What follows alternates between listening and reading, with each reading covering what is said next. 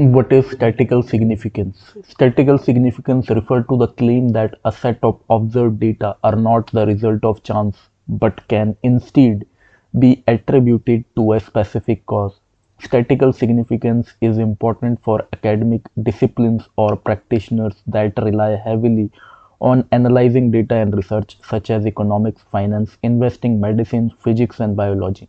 Statistical significance can be considered strong or weak when analyzing a dataset and doing the necessary tests to discern whether one or more variables have an effect on an outcome. Strong statistical significance helps support the fact that the results are real and not caused by luck or chance. Simply stated, if a p-value is small, then the result is considered more reliable. Key takeaways.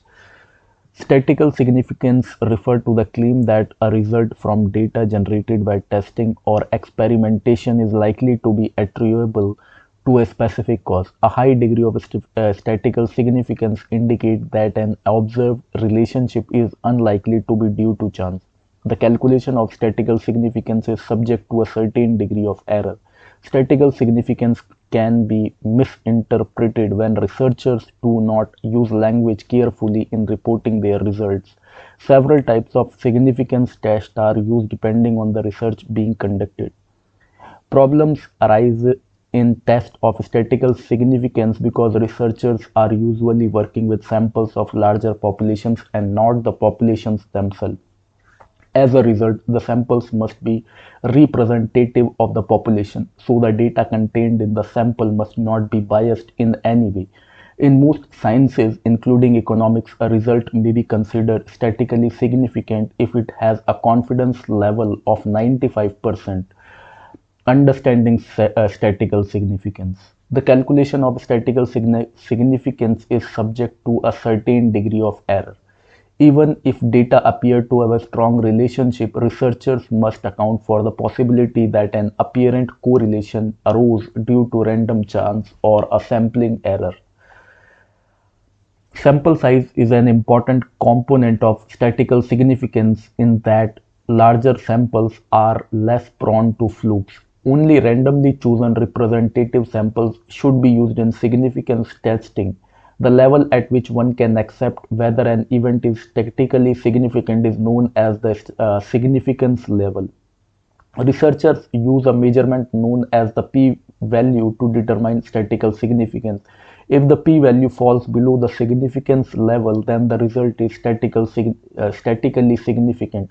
The p-value is a function of the means and standard deviations of the data samples. The p-value indicates the probability under which the given statistical result occurred, assuming chance alone is responsible for the result. If this probability is small, then the researcher can conclude that some other factor could be responsible for the observed data. The opposite of the significance level calculated at as 1 minus the significance level is the confidence level. It indicates the degree of confidence that the statistical result did not occur by chance or by sampling error. The customary confidence level in many statistical result is 95% leading to a customary significance level or p-value of 5%. Special consideration. Statistical uh, significance does not always indicate practical significance, meaning the result uh, cannot be applied to real-world business situations in addition, statistical significance can be misinterpreted when researchers do not use language carefully in reporting their result. The fact that a result is statistically significant does not imply that it is not the result of chance, just that it is less likely to be the case. Just because two data series hold a strong correlation when one another does not imply causation. For example, a number of movies in which the actor Nicolas Cage star in a given year is highly correlated with the number of accidental drowning in swimming pools. But this correlation is spurious since there is no theoretical cause claim that can be made.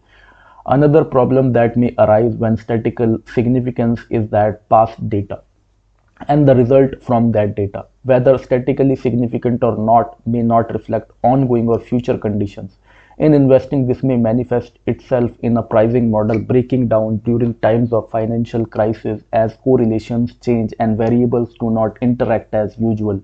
Statistical significance can also help an investor discern whether one asset pricing model is better than other. Type of statistical significance test. Several types of uh, significance tests are used depending on the research being conducted. For example, tests can be employed for one, two, or more data samples of various sizes for averages, variances, proportions, paired or unpaired data, and or different data distributions. There are also different approaches to significance testing depending on the type of data that is available.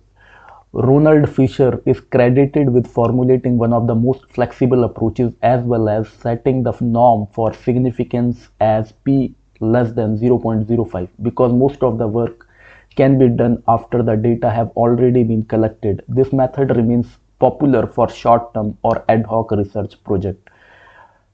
Seeking to build on Fisher's method, Jerzy Neyman and Egon Pearson ended up developing an alternative approach. This method requires more work to be done before the data are collected, but it allows researchers to design their study in a way that controls the probability of uh, reaching false conclusions.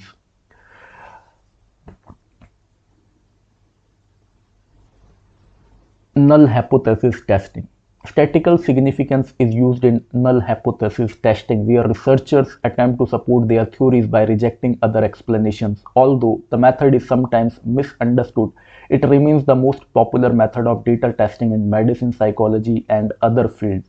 The most common null hypothesis is that the parameter in question is equal to zero if researchers uh, reject the null hypothesis with a confidence of 95% or better, they can claim that an observed relationship is statistically significant. Null hypothesis can also be tested for the equality of effect for two or more alternative treatment. Contrary to popular misconception, a high level of statistical significance cannot be proved that a hypothesis is true or false. In reality, statistical significance measures the likelihood that an observed outcome would have occurred assuming that the null hypothesis is true. Rejection of the null hypothesis even if a very high degree of statistical significance can never prove something can only add support to an existing hypothesis. On the other hand, failure to reject a null hypothesis is often grounds to dismiss a hypothesis. Additionally, an effect can be statistically significant but have only a few uh, very small impact. For example, it may be statistically significant that companies that use two-ply toilet paper in their bathroom have more productive employees, but the improvement in the absolute productivity of each worker is likely to be what are degrees of freedom Degrees of freedom refer to the maximum number of logically independent value which are values that have the freedom to vary in the data sample. Once the degrees of freedom quantity have been selected, specific data sample item must, must be chosen if there is an outstanding requirement of the data sample. Key takeaways. Degree of freedom refer to the maximum number of logically independent value which are values that have a freedom to vary in the data sample degrees of freedom is calculated by subtracting 1 from the number of items within the data sample. Degrees of freedom are commonly discussed in relation to various forms of hypothesis testing in statistics such as chi-square. Calculating degrees of freedom is key when trying to understand the importance of a chi-square statistic and the validity of the null hypothesis. Degrees of freedom can also describe business situations where management must make a decision that dictates the outcome of another variable. Understanding degrees of freedom. Degrees of freedom are the number of independent variables that can be estimated in a statistical analysis. These variables are without constraint, although the values do impose restriction on other variables if the dataset is to comply with estimate parameters.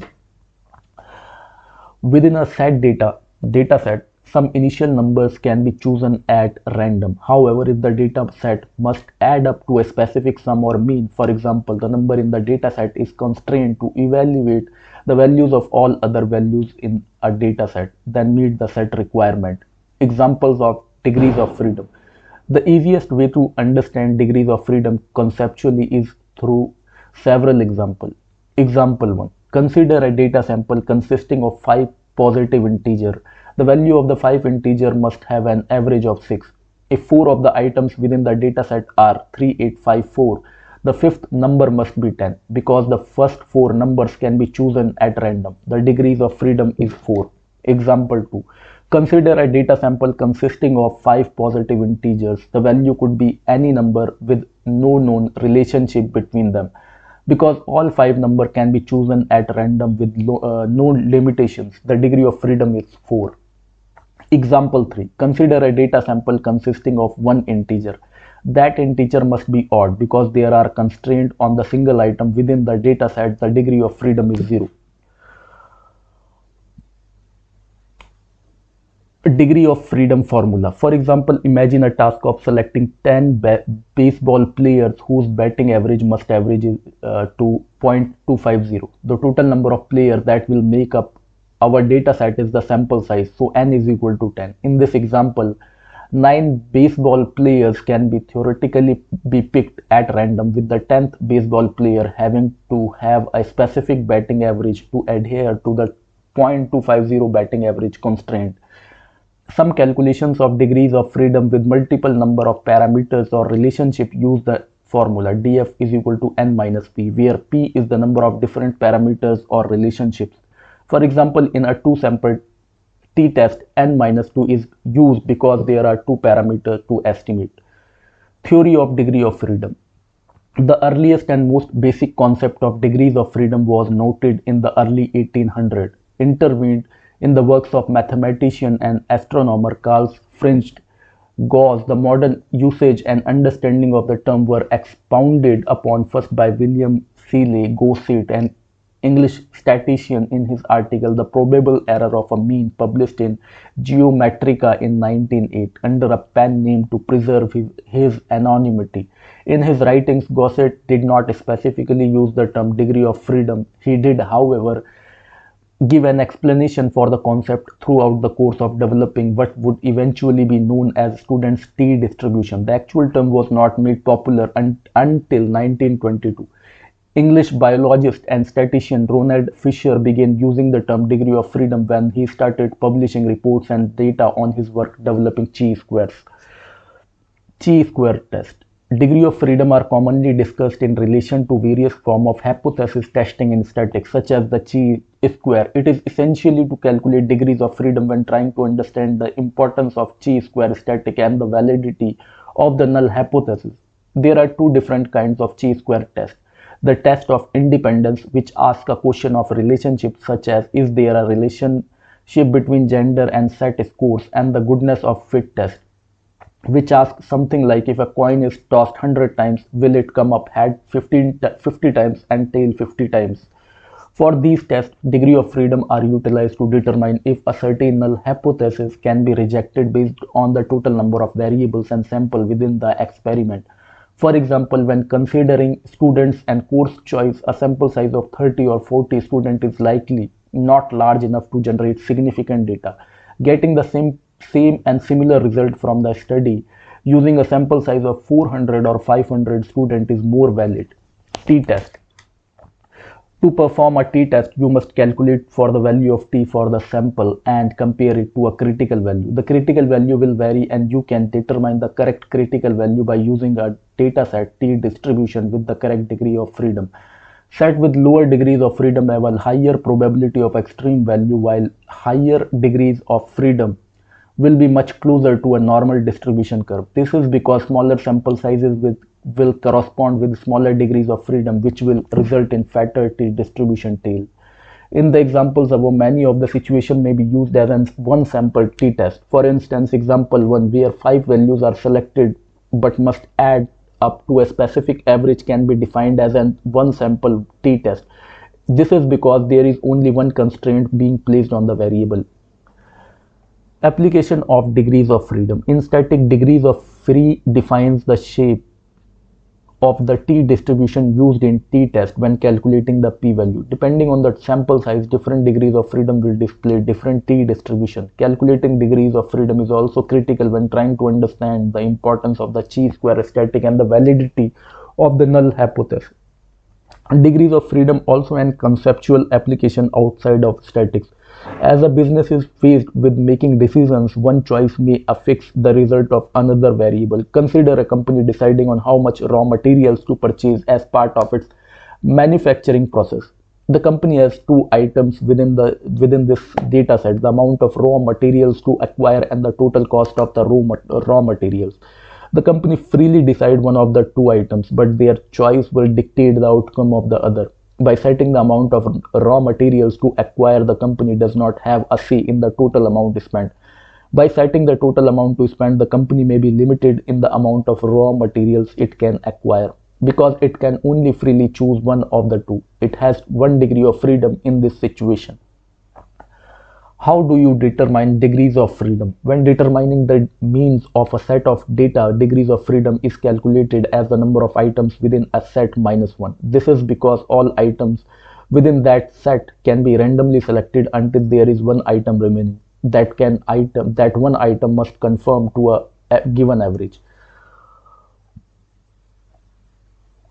What does degrees of freedom tell you? Degrees of freedom tell you how many units within can be selected without constraint to still abide by a given rule overseeing the set. For example consider a set of 5 items that add to an average value of 20 degrees of freedom tell you how many of the items can be randomly selected before constraint must, must be put in place. In this example once the first four items are picked you no longer have liberty to randomly select a data point because you must force balance to the given average is the degree of freedom always 1? Degrees of freedom is always the number of unit within a given set minus 1. It is because minus 1 it is always minus 1 because there is there are parameters placed on the data set the last data item must be very specific to make sure all other point conform to that outcome the bottom line some statistical analysis processes may call for an indication on the number of independent values that can vary within an analysis to still meet constraint requirements this indication is the degrees of freedom, the number of unit in a sample size that can choose an at random before a specific value must be picked.